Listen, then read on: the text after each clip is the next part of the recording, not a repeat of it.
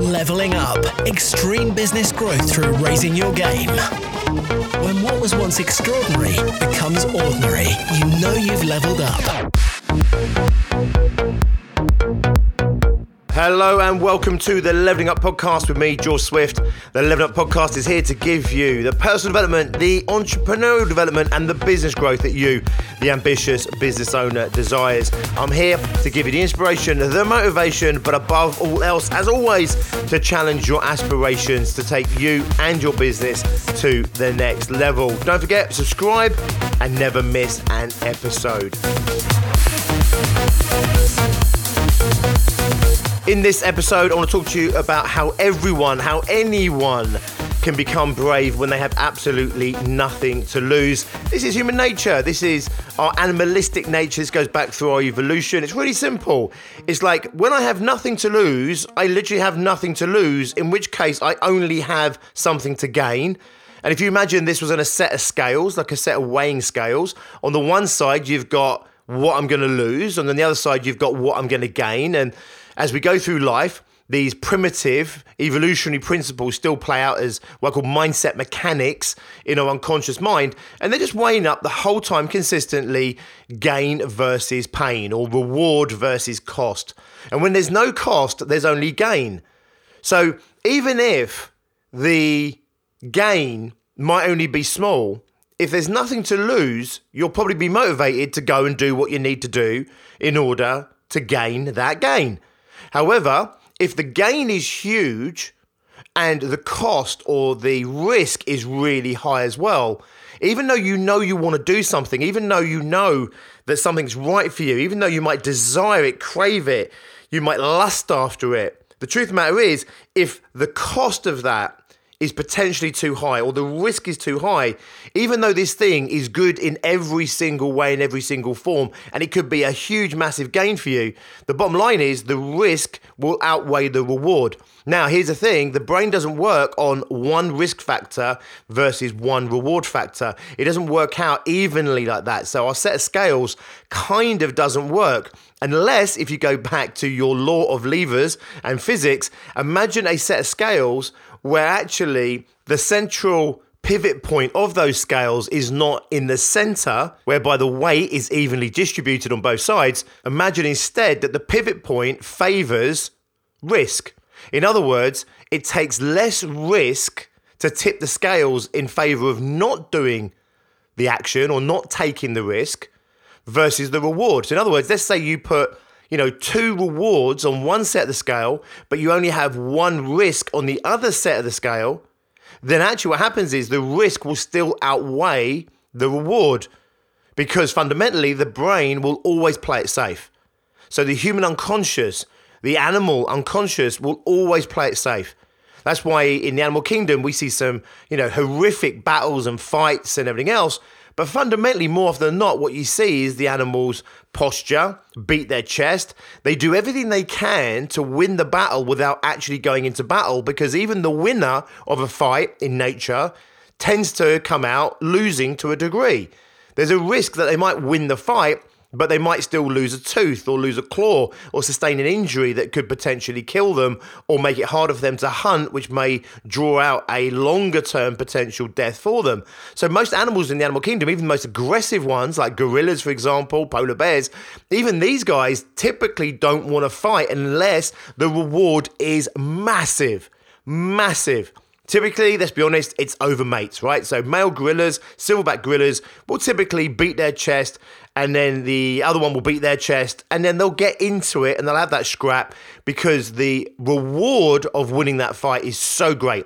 Not just a little bit greater than the risk, but hugely greater than the risk. It's hormones, it's testosterone, it's stuff that the gorilla themselves have no control over. And let's be honest, as humankind, we have very little control over.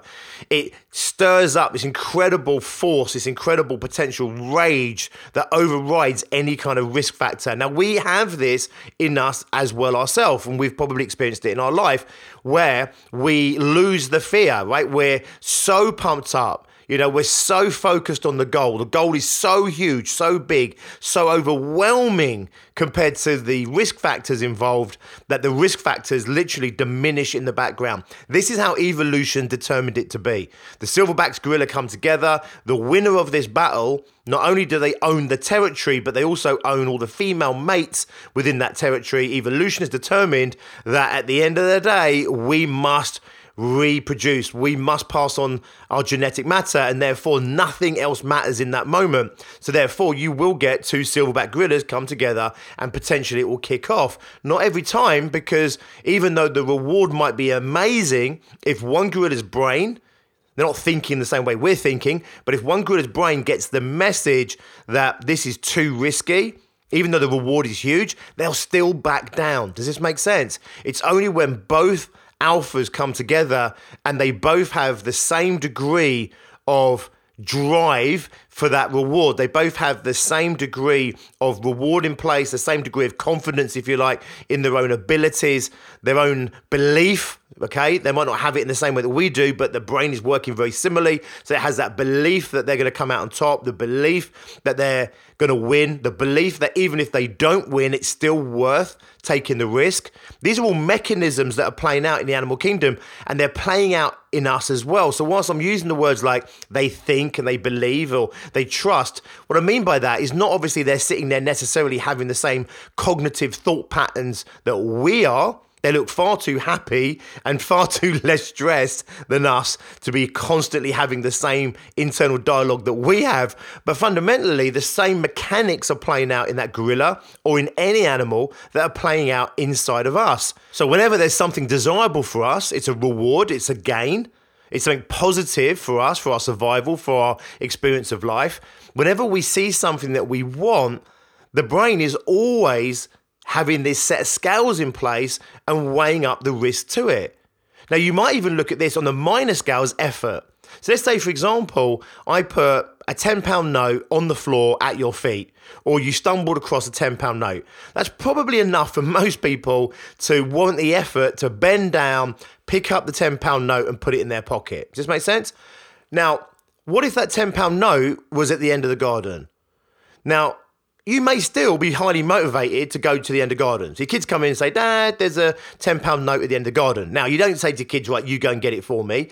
The whole presupposition of this is that you have to make the effort to go and get this thing.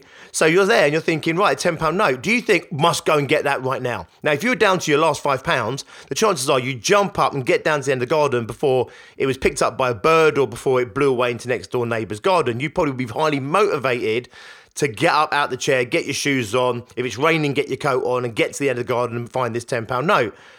Let's say, for example, though, you know, you're doing okay financially. £10 is, you know, it's enough money to pick up off the floor. It's enough money to not want to lose it. But it might not be enough money to make you drop what you're doing now, go out in the rain, put your shoes on, and everything else. So there'll be a percentage of people that would immediately go out and get the £10 note. But I would wager there's a huge chunk of you right now that you would be motivated to go and get the £10 note, but not immediately so. What you'd probably do is something like, next time I get up, I'll go and get it. Or next time I go in the garden, I'll get it. Does this make sense? So just by moving it to the end of the garden, now there's no risk to this. You're not going to die between now and the end of the garden, okay? What the risk is, the risk is, is the effort involved. There's an amount of effort to go and get this £10 note, maybe a, a, an amount of discomfort in getting wet or, you know, an amount of effort in putting your shoes on and stuff like that. And you're going to go out there and that's enough to start tipping the balance. So on the one hand, £10, if you lost that £10, you'd be absolutely maybe gutted because the risk is I've lost that £10. There's no gain, right? It's just loss of something. So if you lost £10 out of your pocket, you'd probably be potentially fuming maybe kick yourself for it, you know, you'd be gutted at it. But if it was on the floor in front of you, you would pick it up, not your £10, but, you know, another £10 note. There'd be enough effort to pick it up. If it was at the end of the garden, 50, 60, 100, 200 feet away, you might have to weigh that up a little bit, not consciously, but unconsciously. And if I said to you it was on the other side of the road outside the front of your house, you might not even bother going at all. And if I said to you it's half a mile up the road, most of you listening to this right now wouldn't get in your car or wouldn't walk half a mile up the road to pick up that £10 note. Why? Because the effort involved which, whilst it's not risky, is equating to risk. In other words, I'm burning a lot of energy. I'm putting myself out. I'm using my energy, using my calories. If we go back to the animalistic background, I'm using my calories, which are hard to come by, to walk to get a small reward, as you see it. So you might not even be bothered. There's another risk in there, which is, well, the chances are it's blown away. The chances are someone else has picked it up. So now it's a diminishing reward, which is if it's there, then £10 is worth having. But to go all that way is costing me a certain amount of energy and time. And the fact that it might not even be there, suddenly it's not worth going. So then I say to you, right, how much would need to be up the road for you to warrant going up there? So let's say it's a mile away. There's ten pound waiting for you. Would you go? Well, some of you might. If you lost last five pounds, last pound, if you have nothing in your pocket, you may well go and get it. But I'm willing to bet a majority of you would not drive or walk a mile to pick up that ten pound note for the reasons I've just said. So the next question is, how much would you do that for? So just ask yourself, how much would you do it for? There's a risk the risk that your brain sees it is on burning energy and burning time and that to go and get something. The risk is also that it might not already be there because someone may have picked it up or it might have got blown away or an animal's picked it up and run off with it. Maybe the person that told you was having a laugh at your expense. So there's an amount of risk there that it might not even be there when you put the energy in to go. Plus, there's the energy to go there in the first place. So then the question is how much would need to be on offer for you to warrant doing that? Would you do it for 50 quid? Would you do it for 100 pounds? And just ask yourself honestly, your kids come in and say, we saw a hundred pound in the street. We saw a hundred pound in the corner. It was under, you know, wherever it was, right? And let's take away all the other stuff. There's a whole lot of other factors in here, which is you thinking maybe it's someone else's, you know, maybe someone else put it there for someone. You know, take all that out of the equation. It's really simple equation, which is there's a certain amount of money that you are free to have, right? Okay, there's no legal implications here. You're free to have it. It's a mile away, a certain amount of effort, a certain amount of energy. How much do you go? 100 quid? 500 quid? A thousand pounds? At what point would you say, yeah, definitely worth the effort? Let's say you said, right, 100 quid, I'll definitely go and have a look, right? Up to 100 quid, I'm not sure. 100 pound, I'll definitely go and have a look. So now let's move it further away. Let's say it's the other side of town, it's five miles away. Would you now go five miles for 100 quid? And if I start doing this, you start to see the scales in play. We're loading up on one side and we're loading up on the other side. So would you go to the other side of town to pick up a pound that was on the street, even if you knew it was 100% there and being saved for you? Would you walk or drive five miles to pick up a pound? The chances are you wouldn't. The moment you start thinking someone else has probably picked it up by now, there is no way that you would make all that effort to go and pick up that quid. So, how much would need to be there if it was on the other side of town, five miles away? Would you do it for 100 quid? Would you do it for five hundred pound, a thousand pound, ten thousand pound? And let's say, for example, you said, you know what, for five hundred quid, I would definitely drive five miles to go and pick this up. Right? I'd definitely go. And even though there's a risk it might not be there, even though there's a risk that someone else has already taken it, etc., etc., for 500 quid, I'll get in my car now and I'll go and check it out. So then I say, okay, what if this was the other side of the county, 20 miles away, 30 miles away? Would you go for 500 pounds if it was 50 miles away? So you can see that it's not fixed reward versus risk. It's constantly evolving based on the input. So it's like a mathematical equation where one side goes up, just like a set of scales, one side goes up and therefore it tips the balance. But if one side goes up, but the other side also goes up, then it's going to tip one way or the other based on how those forces play out. And again, we always go to the side of risk. In other words, we play it safe. It's human nature. That's why when you're thinking about going 50 miles away, your brain starts thinking, is it worth the effort? And your brain focuses straight away on, it's probably not going to be there. It's going to take me an hour to get there. It's probably not going to be there. Someone else has probably found it. Realistically, is it worth going there and finding nothing? Well, if you're looking at the positives, you're saying, hang on, it's a two hour round trip hour and a half maybe to go and see if there's a thousand pound waiting for me. That seems like a pretty good use of 90 minutes of my time. But the brain doesn't look at just one side of the scales. It has to weigh on the other one. So it's weighing up the other one and saying, right, but there's a really good chance it's not there. There's a really good chance this and that and blah, blah, blah. And suddenly, even though it's a thousand pound gain, it stops being a thousand pound gain and it starts to diminish in overall value, even though the intrinsic value is still there's a chance of you getting a thousand pounds. Does this make sense? So I started uh, saying this to people in groups and I started running some sessions on this. And I say, you know, how far would you go for a million pounds, even if you knew it was certain? So let's take away any doubt. If you knew with beyond all doubt that there was a million pounds waiting for you, how far would you go? So, well, guess what? If I put it in a briefcase at your feet, I would expect you to be pretty quick at picking that up and grabbing it. If, for example, it was on the other side of town, five miles away, I'd expect you to definitely go and get it. 50 miles, 100 miles, I'd expect you to go. Now, let's take the car out of the equation and say you have to walk there. How far would you walk to pick up a million pounds? Well, I don't know about you. Making a million pounds in business is a lot of hard work. So my brain starts doing the scales and it starts saying, okay, well, if I pass up on this million pound, the risk is it's going to take me however long in my business. It might take you five years in your business to make a million pound. It might take you 10 years to get a million pound in your pocket clean. So you now you're weighing it up thinking, right, you know, I might not get this opportunity ever again. So you can see the scale starting to play out. So I'm saying, now how far would you walk? I'd expect you to, to walk 100 miles if you can. But would you walk 1,000 miles? And the sacrifice you'd have to make to walk 1,000 miles. So the sacrifice, you know, you can't live in hotels. You can't, you know, this is you doing nothing but walking and sleeping on the street. And the challenge is, how much would you go through to pick up that million pounds, knowing 100% for certain that million pound was there for you? What would you do? I mean, it could take you five years, 10 years to make a million pound in business potentially, certainly a good few years. So would you sacrifice one year on your feet, walking across Europe and, you know, you might even make it into Asia by that time?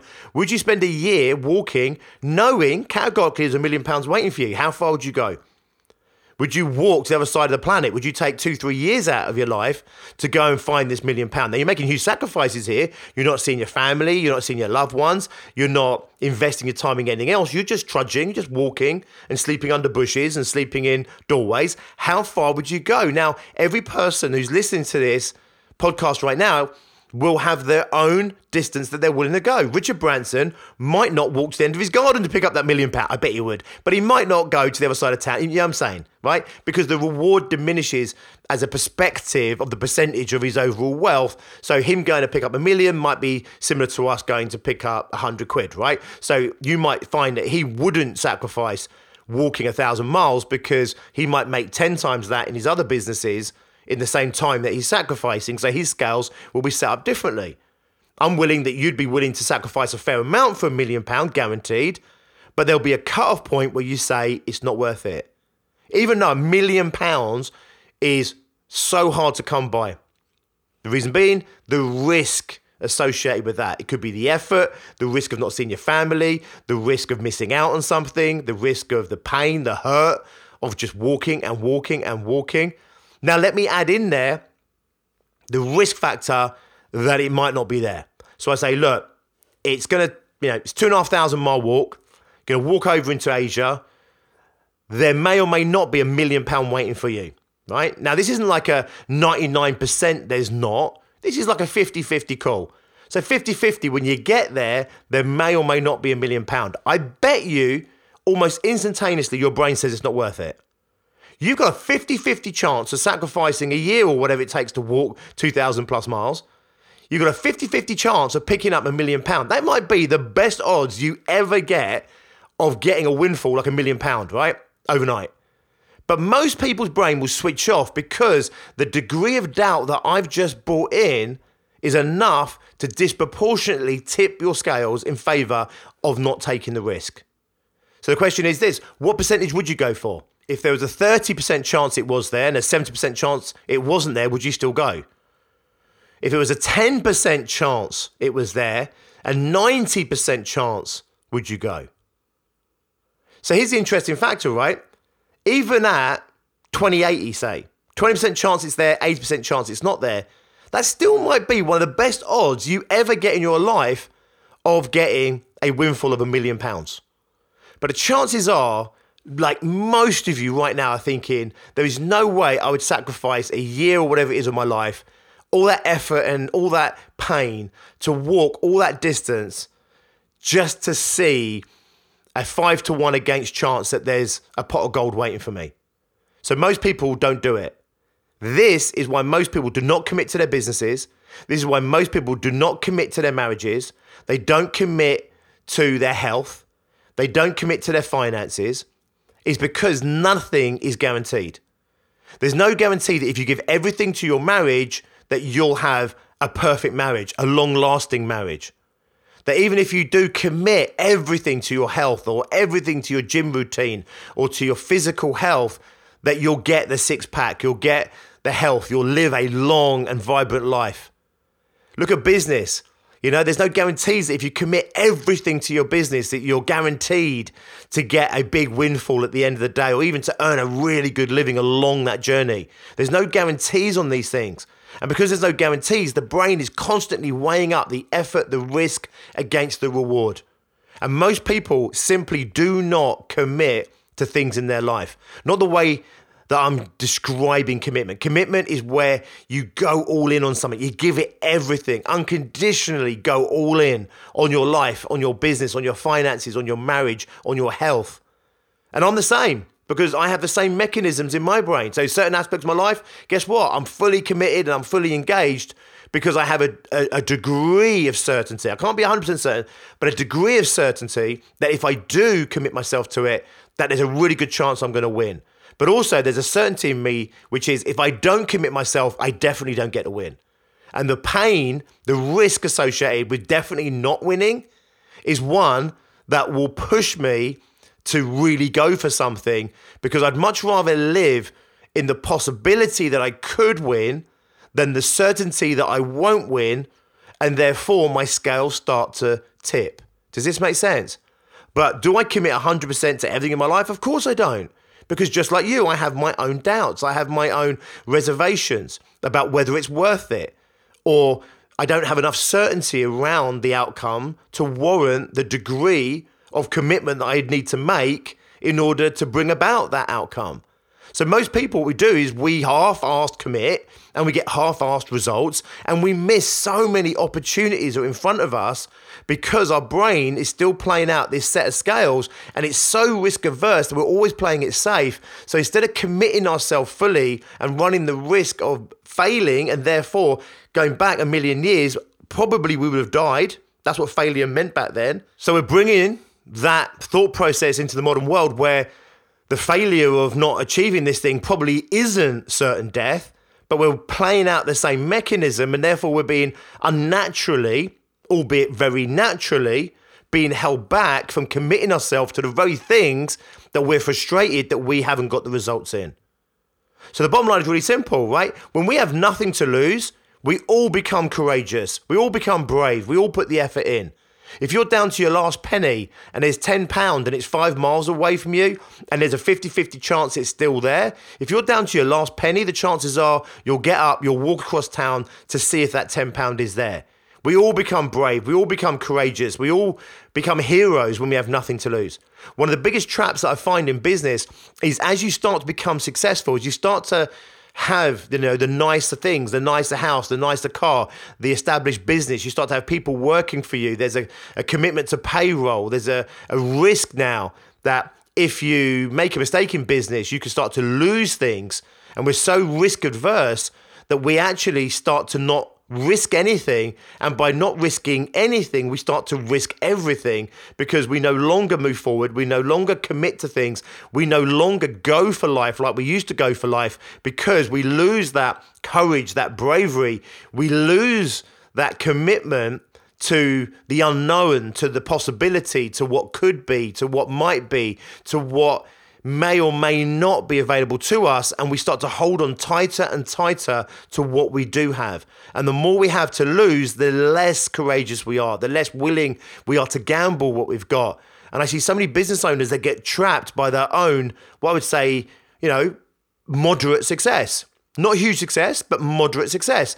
You know, they've got the, the nice house and they've got the nice car and they've got, you know, the nice holiday they take every year and a nice TV. And it's not amazing. It's not perfect. It's not like a billionaire lifestyle, maybe not even a millionaire lifestyle. But you know what? It's a solid, good lifestyle, especially from where they've come from. And now they're trapped by that because they lose all of the drive that got them to where they are now because there's a risk of loss. So, the whole point of this episode was you to reevaluate your own life and see where you're playing it too safe. To have a look and see where you're being artificially held back from commitment. See, if you've got nothing to lose, the chances are you're going out there like a man or a woman with nothing to lose. And that is a formidable opponent. You know, when you've got someone out there who literally has nothing to lose and you have someone going against them head to head, and that other person has a lot to lose, I'm telling you now, the one with a lot to lose is probably going to back down. The one with nothing to lose has got nothing to lose. It makes you a very dangerous person in the world when you have nothing to lose. It's the criminal that's taken a hostage, and you've got the police negotiator trying to talk them down, and you've got the criminal that has a family, he's got a wife, he's got kids, he's got a future. That person can be negotiated with. The criminal that takes a hostage that has nothing to lose. It's like, if I let the hostage go, I'm going to go to prison. Or if I let the hostage go, you're going to shoot me anyway. That person is a very dangerous person. The person that has nothing to lose in that situation is dangerous. Now, of course, I don't want you to be dangerous in that way, but what I'm saying is when you have nothing to lose in your business, you'll go out and sell like you've never sold before because suddenly it doesn't matter whether you fail. It doesn't matter whether you don't get the sale. It doesn't matter if you're ridiculed. It doesn't matter if you're tired or worn out because you need it so much and there's nothing to lose by going for it that you're free to fully commit to it. And that makes you a very formidable person. So if you've got nothing to lose, you've got nothing to lose. Go out, commit 100%, all in. If you've got something to lose right now, no matter how small it is, understand that this is holding you back. Now, this isn't about you becoming foolhardy. I did a podcast episode uh, many episodes ago where I was talking about, you know, taking all of your assets liquidating them into cash, going over to Vegas and sticking them on black because you've got a 50 50 chance. It actually works out more like 49 51, I believe. But you've got like a 49% chance that you're going to double your money in one throw of that ball. You're probably never going to get those odds ever again. But what I did say was I wanted you to understand the nature of kind of what we're talking about here today again, which is how risk plays in and stops us from taking really calculated risks that are good for us. Now, this isn't to say you should go to Vegas. This isn't to say that you should be foolhardy.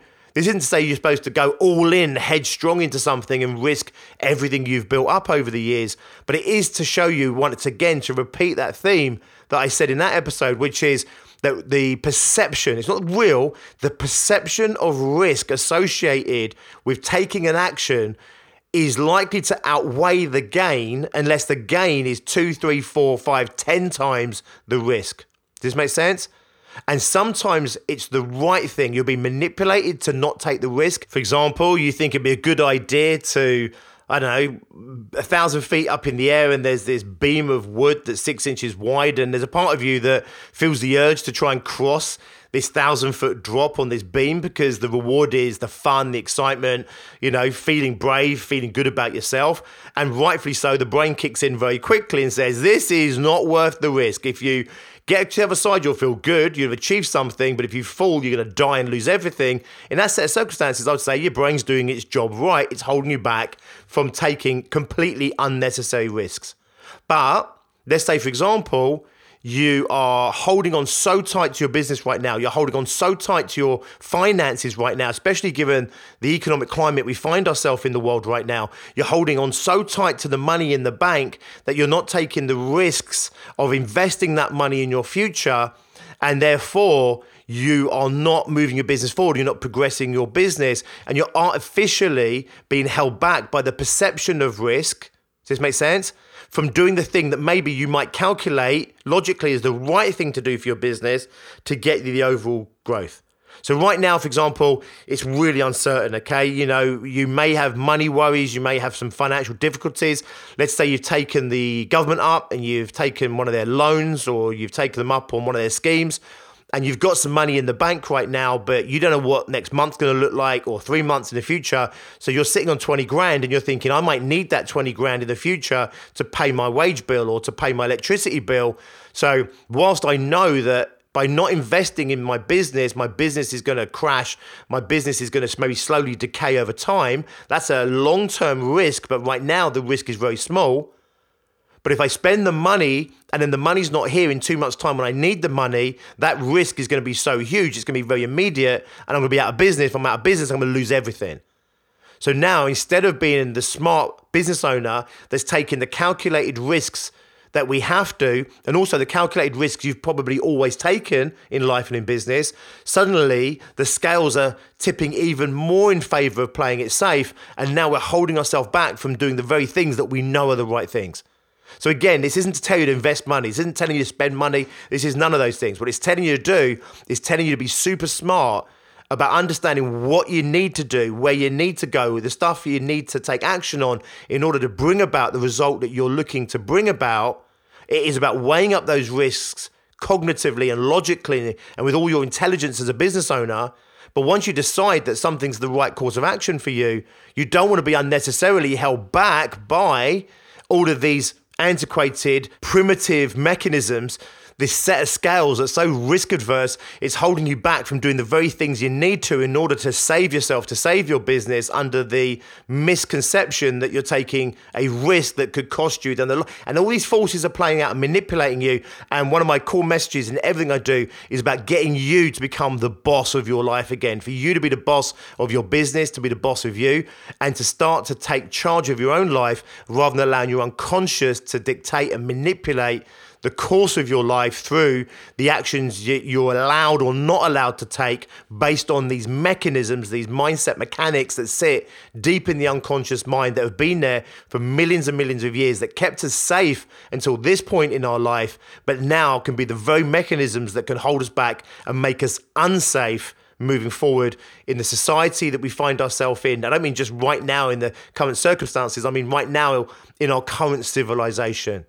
Become the boss Free yourself to do the things you need to by being aware of these mechanisms and understanding what's going on inside yourself so that you can be free to start to dictate the course of your life and you can start to determine the future that you want to create for yourself. Okay, thank you for listening once again. I do not take it lightly. I'm well aware that many people are vying for your time and attention right now, and therefore I always appreciate you taking this half hour or so with me today. Don't forget, if you are a small, ambitious business owner, you want to take your business to the next level, the six figure fast track, it's a webinar masterclass waiting for you right now. It takes you through the six figure mindset, the six figure business model, and the six figure methodologies that you need to have in place in order to take you and your business to the next level and to achieve 100K in turnover in the next 12 months or less. And this is the same rules that apply in a good economy, a downward economy, or whatever the fuck economy we are in right now, whatever's waiting for us down the road. The same rules apply to business growth. Get your five figure service based business, whether that's 20, 30, 40, 50K in turnover, to 100K or more in the next 12 months or less. Go and find that at biggerbrighterbolder.co.uk forward slash fast track. I'll drop the link in the descriptions below. Have an awesome week. I will see you on Wednesday. We'll do it all over again. Until then, as always, be successful. Leveling up. Extreme business growth through raising your game. When what was once extraordinary becomes ordinary, you know you've leveled up.